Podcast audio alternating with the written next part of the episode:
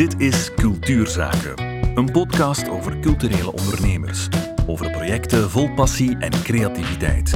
Hoe ze leefbaar worden en leefbaar blijven. Laat je inspireren door verhalen die van cultuur een zaak maken. Midden in het Citadelpark in Gent staat een voormalig dierenasiel. Nu, dieren ga je niet meer vinden, maar wel de VZ2 Ensemble. Een open huis waar iedereen welkom is om te creëren, repeteren, participeren of om gewoon jezelf te zijn. Je bent er welkom voor een kop koffie en een babbel. En je vindt er ook Jos. Jos Lips is een van de trekkers van de VZ2 Ensemble. Hij vertelt je hoe ze dit project financieel aanpakken samen met de expertise van Justine Vervaak van Cultuurloket. Justine en Jos, welkom. Dank u. Dank u. Um, Jos, ik heb al een poging gedaan om de knop uit te leggen, maar jij kan het ongetwijfeld beter dan ik. Wat is uh, VZ2 Ensemble? Uh, zoals je zei, VZ2 Ensemble ligt in het Citadelpark uh, in Gent. VZ2 Ensemble is de tijdelijke invulling van uh, wat vroeger het dierenasiel was. Een paviljoentje uit 1921, exact 100 jaar oud. Ja. Dat dus nu al een jaar of twee leeg staat.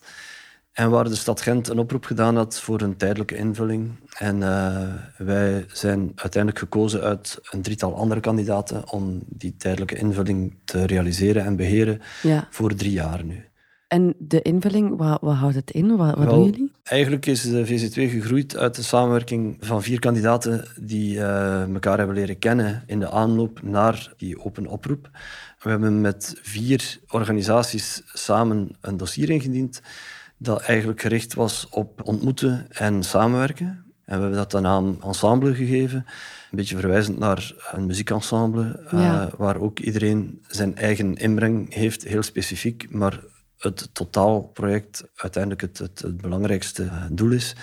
We zijn dus met uh, vier organisaties binnen ensemble, we noemen dat vier krachten. Mm -hmm. En dat is uh, uiteindelijk studio ensemble geworden, atelier-ensemble, jardin-ensemble en salon-ensemble. Ja. Salon-ensemble is het open huis dat om te beginnen twee dagen per week op woensdag en zondag gewoon de deuren openzet voor iedereen. Ja. Um, een heel inclusieve werking willen we daarmee realiseren om mensen die toevallig op bezoek zijn in het uh, Citadelpark, maar ook en vooral uh, mensen die op zoek zijn naar contact, naar een babbel, kwetsbare mensen de kans te geven om gewoon heel laagdrempelig binnen te stappen. Ja.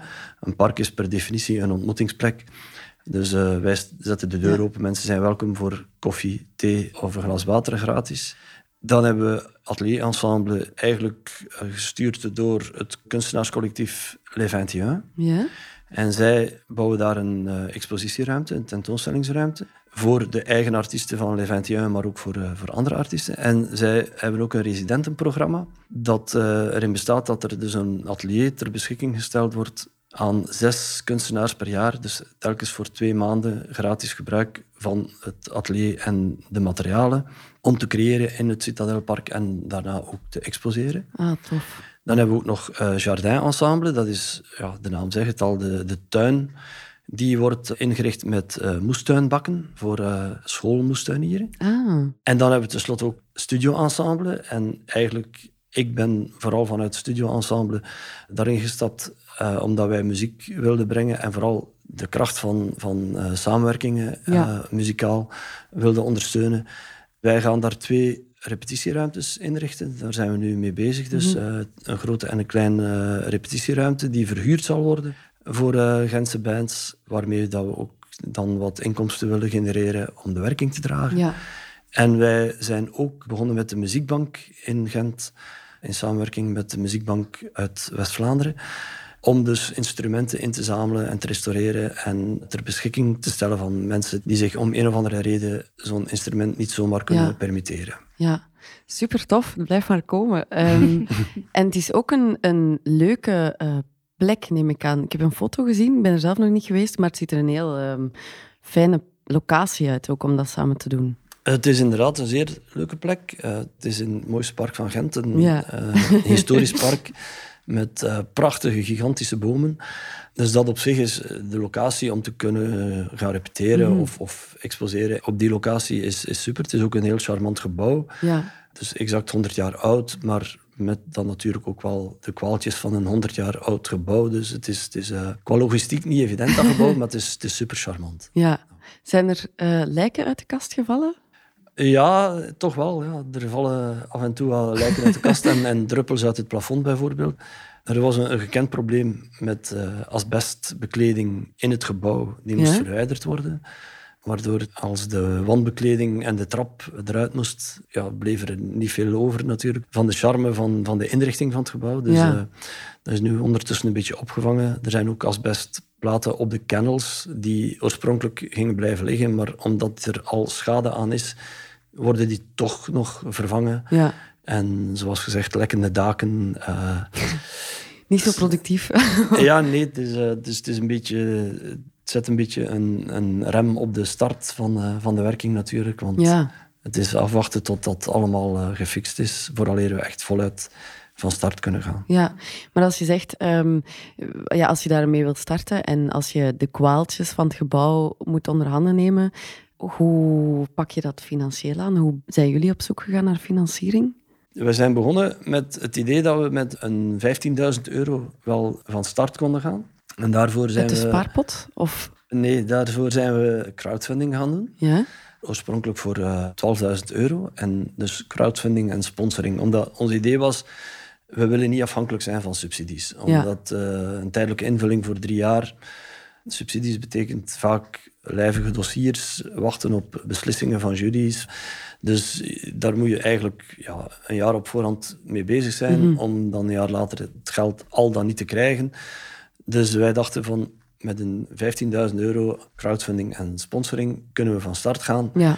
En uh, dat hebben we ook ingezameld met crowdfunding via crowdfunding.be, het platform oorspronkelijk uh, Brussels, dacht ik, maar uh, sinds een jaar ook voor heel België actief. En dat was een crowdfunding-platform dat heel nauw aansloot bij onze waarden, omdat zij ook vooral focussen op sociale en culturele projecten. Ja. Wat we ook wel zijn met Ensemble.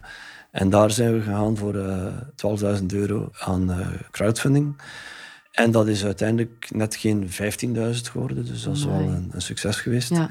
En dan hadden we nog een paar sponsors die uh, ons project genegen waren, waarmee dat we iets meer dan die 15.000 euro hebben opgehaald. Maar uh, door de lijken die uit de kast vielen, is dat uh, lang niet voldoende. En zijn we nu toch nog aan het wachten op hopelijk positief nieuws van subsidies van tijdelijke invulling en zo. Ja. Via crowdfunding was dat dus een matchfunding campagne? matchfunding maakte deel uit inderdaad van, van de crowdfunding campagne van crowdfunding. Ja, ja. dat is toch een beetje veel funding. Um, ja. We hadden dus eigenlijk 10.000 euro vooropgesteld om op te halen met crowdfunding. En onze partner in de matchfunding was uh, eh, VDK-bank. En zij hebben zich geëngageerd om dus via matchfunding voor elke 5 euro er een euro bovenop te doen. Mm. Dus als we eenmaal die 10.000 euro konden binnenhalen met uh, funders, dan werd dat automatisch 12.000 dankzij de matchfunding van uh, eh, VDK-bank. Mm -hmm. En wat houdt matchfunding exact in? Ik ga anders eerst beginnen met crowdfunding uit te leggen. Crowdfunding is een bedrag voor een project ophalen via de crowd. Het ding bij crowdfunding is dat je niet enkel geld ophaalt, maar ook heel veel mensen engageert voor ja. eigenlijk mee te bouwen aan je project. En dat kan ook een signaal geven aan mogelijke financiers, zoals banken, maar ook overheden of andere bedrijven, uh, om ook mee te stappen in het project. En dus het geld dat de crowd dan inlegt, uh, te verhogen. En dat wordt dus een match genoemd. Ja. Ja, eigenlijk zit je met matchfunding, met, met, vanuit ons standpunt van ensemble, met een dubbele match die er moet zijn. Mm -hmm. uh, enerzijds moet je een, een partner vinden die uh, eigenlijk als een soort sponsor wil optreden en zeggen van wij willen dat ook steunen. En dat gebeurt dan door een bepaalde gift, een bepaalde sponsoring te koppelen, te matchen met het uh, inzet van de crowdfunding. Dus uh, dat kan zijn dat de matchfunder het bedrag verdubbelt of er een percentage bij doet, zoals in ons geval. Hè, dus 20% opleggen. Ja. Maar dat kan ook met andere middelen zijn. Het kan ook zijn dat als een bepaalde ambitie bereikt wordt, de matchfunder dan een bepaalde investering doet, uh, ja. Ja. zoals vooraf afgesproken. Er zijn eigenlijk veel verschillende uh, vormen van matchfunding. Bij jullie was dat denk ik op een bepaald moment dat het duidelijk was, als ik nu doneer, dat VDK een deel bij paste. Klopt dat? Wel, bij ons was het gewoon dat letterlijk dus het, en het, het uh, platform van crowdfunding ondersteunt dat ook uh, op die mhm. manier. Dus als iemand 100 euro gaf in de funding, dan werd dat automatisch 120 euro. dus, en je ziet dat dan ook op de teller die op, uh, op de website van uh, crowdfunding staat, zie je dan ook telkens het deeltje matchfunding groeien. Hè. In ons geval dus 1 op 5. En dat heeft natuurlijk wel ook de voordelen van crowdfunding op zich. Namelijk, als het bedrag niet behaald wordt, dan gaat het niet door. Dan krijgt elke funder zijn geld terug. Dus als sponsor, als matchfunder, heb je dan ook wel de zekerheid van er zal moeite gedaan worden om dat bedrag binnen te halen. En dan pas komen wij over de brug. Ja. En als het niet lukt, dan, dan is er ook geen uh, sponsoring. Maar ondertussen ben je wel mee opgenomen in het verhaal en werkt dat ook versterkend van twee kanten. Dus, uh, ja. Want dat zijn dan de voordelen, denk ik, voor de matchfunder. Als je bijvoorbeeld als VDK-bank staat voor lokale projecten en uh, je kunt je naam verbinden aan zo'n lokaal project. En uiteraard doe je dan, wij met VZ2 Ensemble, enorm veel moeite om mensen te overtuigen van steun ons. Mhm. En telkens als mensen op die website komen, zien zij ook, oh, VDK Bank steunt dit project en zij doen er nog iets, een schepje bovenop. Dus uh, in die zin is het ook een, een imagebuilding even goed voor mhm. de matchfunder als, voor, als voor ons. Vandaar dat die match er ook moet zijn natuurlijk in het, eh, het project. Wij hebben heel bewust gekozen om niet met een groot bank te gaan werken. Mm We hadden al contact met VDK-bank en zij hebben ons belangeloos ook geholpen bij het oprichten van de VZ2. Eh, ah, met hun expertise en zo, dat soort dingen. Dus eigenlijk was het contact er al voordat die matchfunding ter sprake kwam. En dat hebben ze dan ook met veel plezier gedaan. Ja. Mhm. Ja, dus eigenlijk zorgt die matchfunding ook voor VDK zelf voor een aantal voordelen, zoals zo zichtbaarheid bij een doelpubliek dat ze anders niet altijd bereiken, of een manier om hun uh, maatschappelijk verantwoord ondernemen uh, waar te maken. Mhm. ja. Maar het is vooral belangrijk dat de match uh, inhoudelijk er is tussen degene die de matchfunding wilt en mm degene die mm. dan investeert, de financiële partner. Ja, want bij sommige platformen, zoals voor de kunst in Nederland, is dat zo is er daar zo'n soort van automatische match. Mhm. Als uh, partner kan je dan aansluiten op dat platform en zeggen: Oké, dat zijn de kenmerken waarvoor dat ik wil matchen. Bijvoorbeeld een lokaal project dat werkt met kinderen en dat bijvoorbeeld uh, specialiseert is in muziek of zo. Je kan als partner een aantal parameters opstellen waarom dat je zou willen matchen. Mhm. En zo um, worden sommige culturele projecten dan gematcht aan een partner die een beetje in dezelfde lijn projecten zoeken. ja. En hoeveel geven die matchfundingpartners dan? Uh, dat hangt af. Um, soms is dat een, um, een, percentage, soms een vast bedrag. Bij jullie was dat een percentage. Bij ons was dat mm 20 procent, mm maar wel ook vooraf afgesproken. Dus als we 10.000 euro binnenhaalden, kwam er 2000 bij van matchfunding. Ja. Mm -hmm dan stopt die matchfunding ook wel uh, op, dat, op dat moment. Dus we hebben uiteindelijk bijna 15.000 euro opgehaald. Maar bij die laatste duizenden euro's die er dan bij kwamen, stopte de matchfunding match ja. uh, dan wel. Dus mm. het, het, was vastgelegd op 2000 euro van zodra die 10.000 euro binnen was. Mm. Ja. ja, er zijn ook partners die bijvoorbeeld aan het begin van de campagne zeggen van wij starten met 2000 euro als matchfunding. En dan is dat afhankelijk van hoeveel dat de campagne binnenhaalt om dat procentueel te zien. Dus het is niet altijd een procent, soms is dat een vast bedrag, soms een procent, soms in het begin, soms op het einde, soms mhm. tegelijkertijd. Dat zou ook in producten of zo kunnen, hè? Dat, mhm. dat je zegt van neem nu, we richten een repetitielokaal in en we willen daar een muziekstudio bij, dat afgesproken wordt met een bepaalde producent van apparatuur, dat die uh, iets van de studio-inrichting mhm. schenkt van zodra een bepaald bedrag behaald is of zo. Dus, dus echt de doelstellingen en, en de inbreng van de matchfunder, dat wordt eigenlijk uh, besproken vooraf. En dan is het wel belangrijk natuurlijk dat duidelijk is voor de mensen van ah, als dat doel behaald wordt, dan komt dat erbij, mhm. dankzij die matchfunder. Ja. Mhm, mhm. ja. En is er dan een bepaalde, uh, was er dan een bepaalde stress ook om dat bedrag te halen? Dat is altijd wel zo, denk ik, met uh, crowdfunding. Maar dat werd wel zeer goed gekaderd door crowdfunding. Ja. Zij gaan pas van start met een project op de website nadat de projecthouder een opleiding gekregen heeft, in feite, een paar mhm. workshops gevolgd om te weten hoe het werkt. Er zijn bepaalde crowdfunding-platforms die dat niet doen, waar je gewoon kunt zeggen van oké, eh, ik wil zoveel ophalen en ik start ermee en dan kun je op, op een half uur tijd in feite een crowdfunding-campagne lanceren. Ja.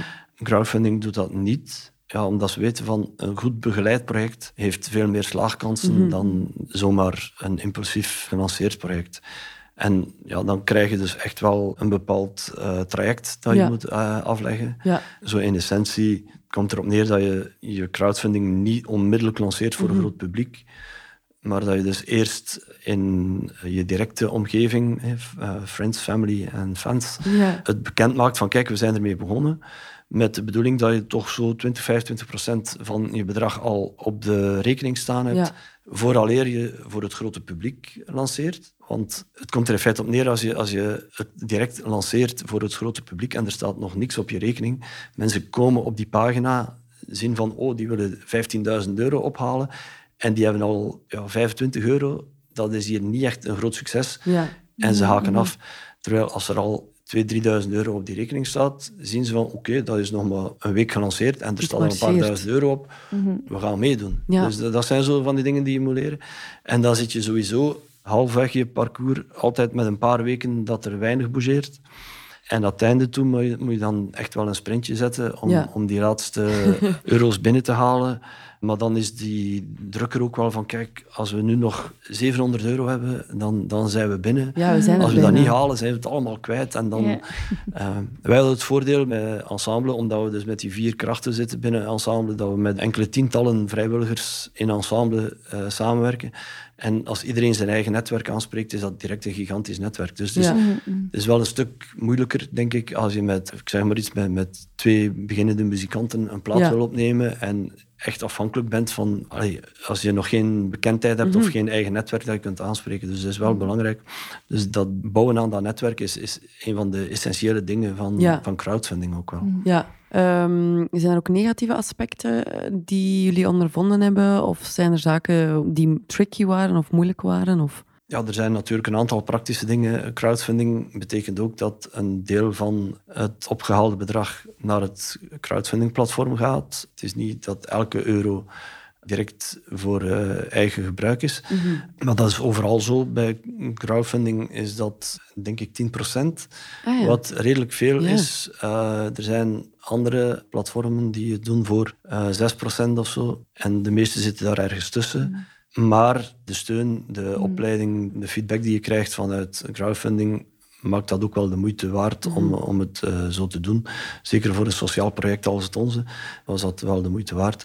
Eén praktisch nadeel is er nog altijd dat veel crowdfunding-platformen, waaronder ook crowdfunding, nog altijd niet eh, met QR-codes kunnen betalen. En daar hebben we dan wel gemerkt dat er redelijk wat mensen zijn die afhaken. Het is ook wel een reward-based crowdfunding platform. Dus je kunt ook crowdfunding doen, puur financieel, waar je geld ophaalt, maar dat is meer een soort lening. En dat gaat dan meestal over grotere bedragen. Hier, crowdfunding is reward-based, dus je, je stelt tegenover elke, elk bedrag dat gefund wordt, een reward voor de funder. En dat Ja. begon bij ons met postkaartjes tot volledig gepersonaliseerde platenhoezen in de repetitielokalen. En picknickmandjes en, en workshops, alles ertussenin. Dus dan kiezen mensen eigenlijk bij het crowdfunden eerst voor oh, ik ga een bedrag geven van 25 of 50 of 100 euro. En daar staat dat tegenover. Ja. En dan op het einde is van oké, ik ga dat betalen. En dan kom je op de betaalpagina en dan blijkt dat je dat bakje moet uithalen. En, eh, Ja, dus zo dat zijn- omslachtig. en, ja, en dan, dan zijn er mensen die zeggen, oh ja, ik ga dat nu niet doen. Ik ga, Ja. dat, ik ga dat dan van het weekend een keer bekijken op mijn gemak. En meestal betekent dat dan dat het er niet meer van komt. Ja, dus dat, is- dat is zo een praktisch nadeel aan heel wat eh, platformen. Het is gewoon sowieso gemakkelijker de dag van vandaag als mensen zien van QR-code scannen en betalen en, klaar. het is gefixt. Ja. Warme oproep aan... eh, Ja, er wordt Aan- gewerkt. Het zou ondertussen moeten in orde zijn, denk ik, bij, bij crowdfunding. Maar ik heb het nu niet meer gecheckt, omdat onze actie afgelopen is. Maar eh, hoe bepaal je dan een goede reward eh, die bij je past? Eh, de meeste donateurs beslissen eigenlijk al of ze jouw campagne willen steunen eh, na het bekijken van het teaserfilmpje. Mhm. Maar de reward bepaalt eigenlijk welk bedrag ze aan jullie willen geven. Ah, ja. Dus dat is wel goed om eh, een aantal verschillende rewards uit te werken. ja. En eh, als tip daarbij geven we dat de gevoelswaarde van de reward die je geeft best hoger is dan het bedrag. Dus als je iets persoonlijk of iets origineel als reward heeft, Ja. ehm, verhoogt dat ook die gevoelswaarde. En het is altijd leuk als je je rewards aantrekkelijk omschrijft. Of eh, met een originele titel.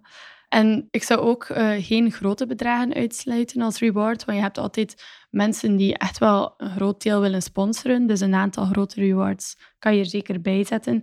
En je kan ook altijd een keer kijken naar de voorgaande campagnes om Ja. een beetje inspiratie op te doen. Ja, Wij hadden keuze genoeg natuurlijk met onze eh, werking die heel breed is. Ideaal is dat een, een reward niet al te duur is natuurlijk. In die zin dat mensen doen aan crowdfunding niet omwille van die rewards, Mhm. Maar omdat ze je project willen steunen. ja. Dus die reward, als, als mensen 50 euro willen storten, dan mag daar geen reward tegenover staan die 30 euro kost, want dan heb je uiteindelijk maar 20 euro over. ja.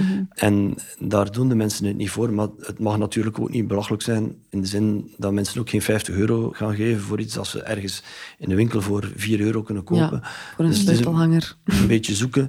Wij hebben vooral gekeken naar eh, dingen die gerelateerd waren aan onze eigen werking. Omdat op die manier is die crowdfunding ook een manier, een soort etalage voor je eigen werking. Ja.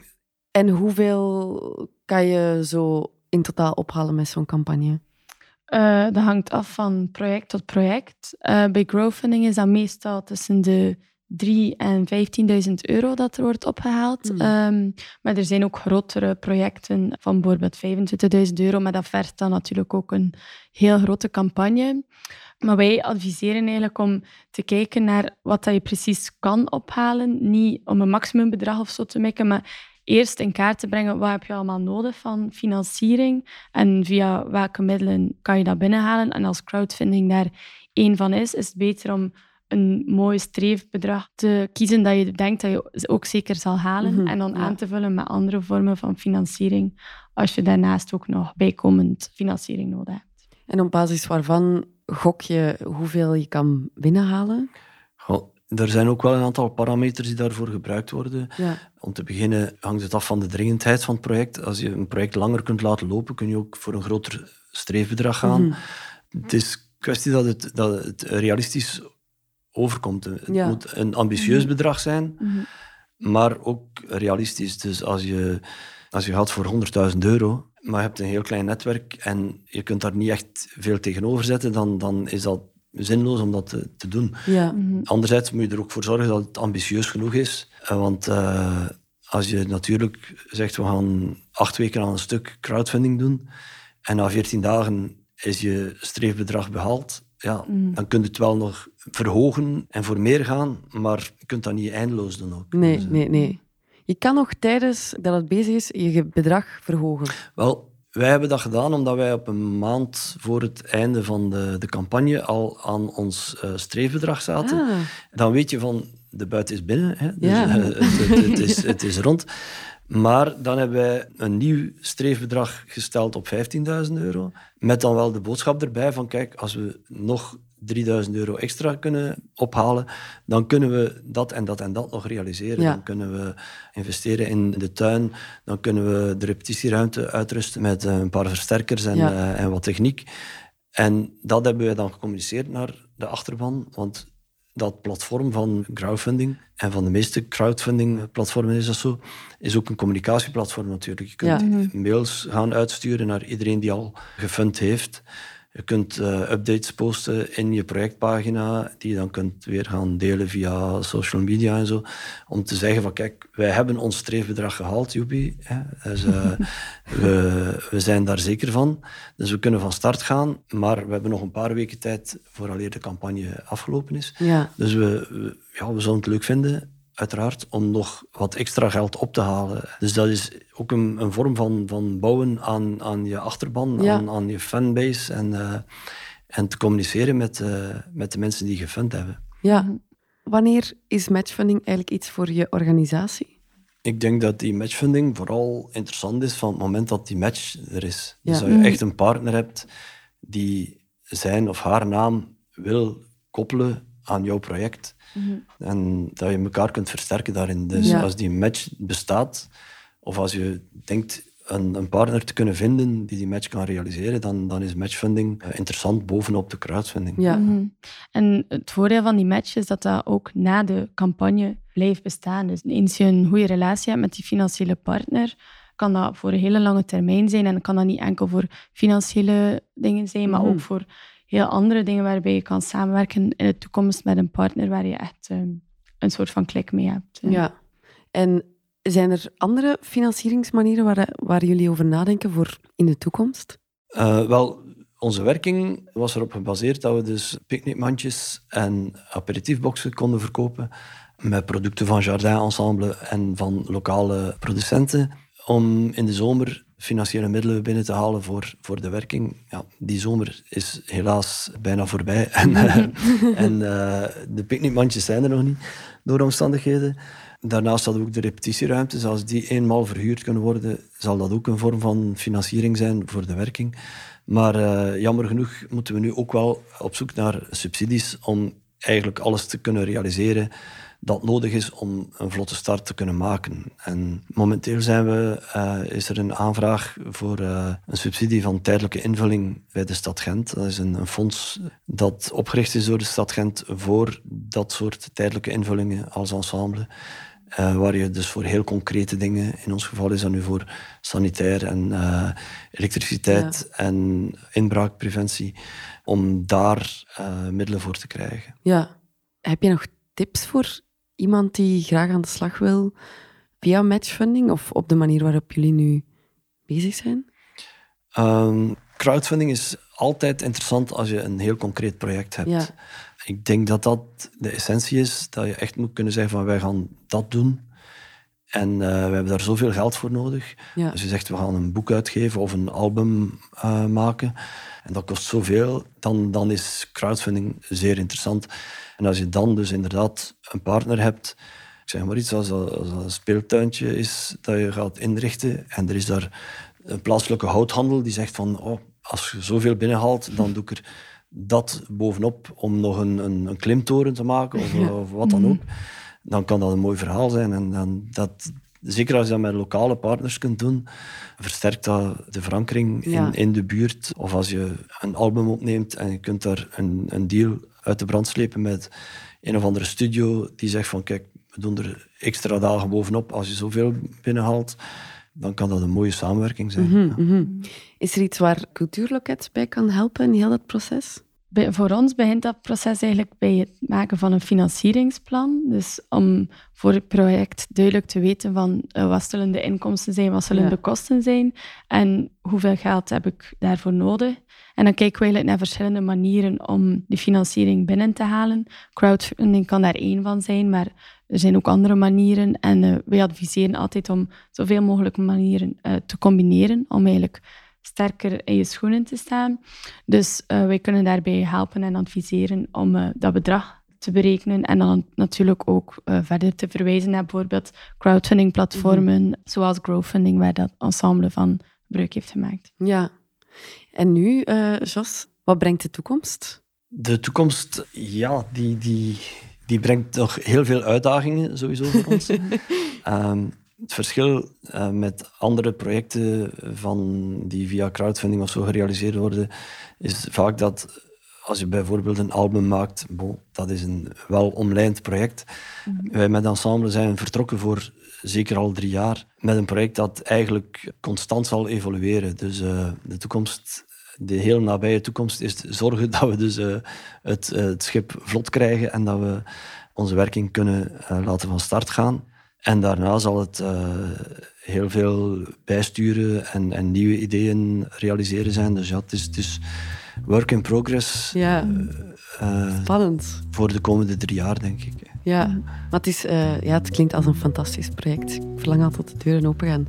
Jos en Justine, dankjewel. Merci. Graag gedaan. Bedankt voor het luisteren naar deze aflevering van Cultuurzaken. Op zoek naar inspiratie of advies voor jouw project? Check onze website cultuurloket.be en ontdek een schat aan informatie in onze kennisbank via opleidingen of neem er persoonlijk contact op met een van onze consulenten. Abonneren op deze podcast doe je gratis via jouw favoriete podcast-app. Zo hoef je geen enkele aflevering te missen. Tot snel!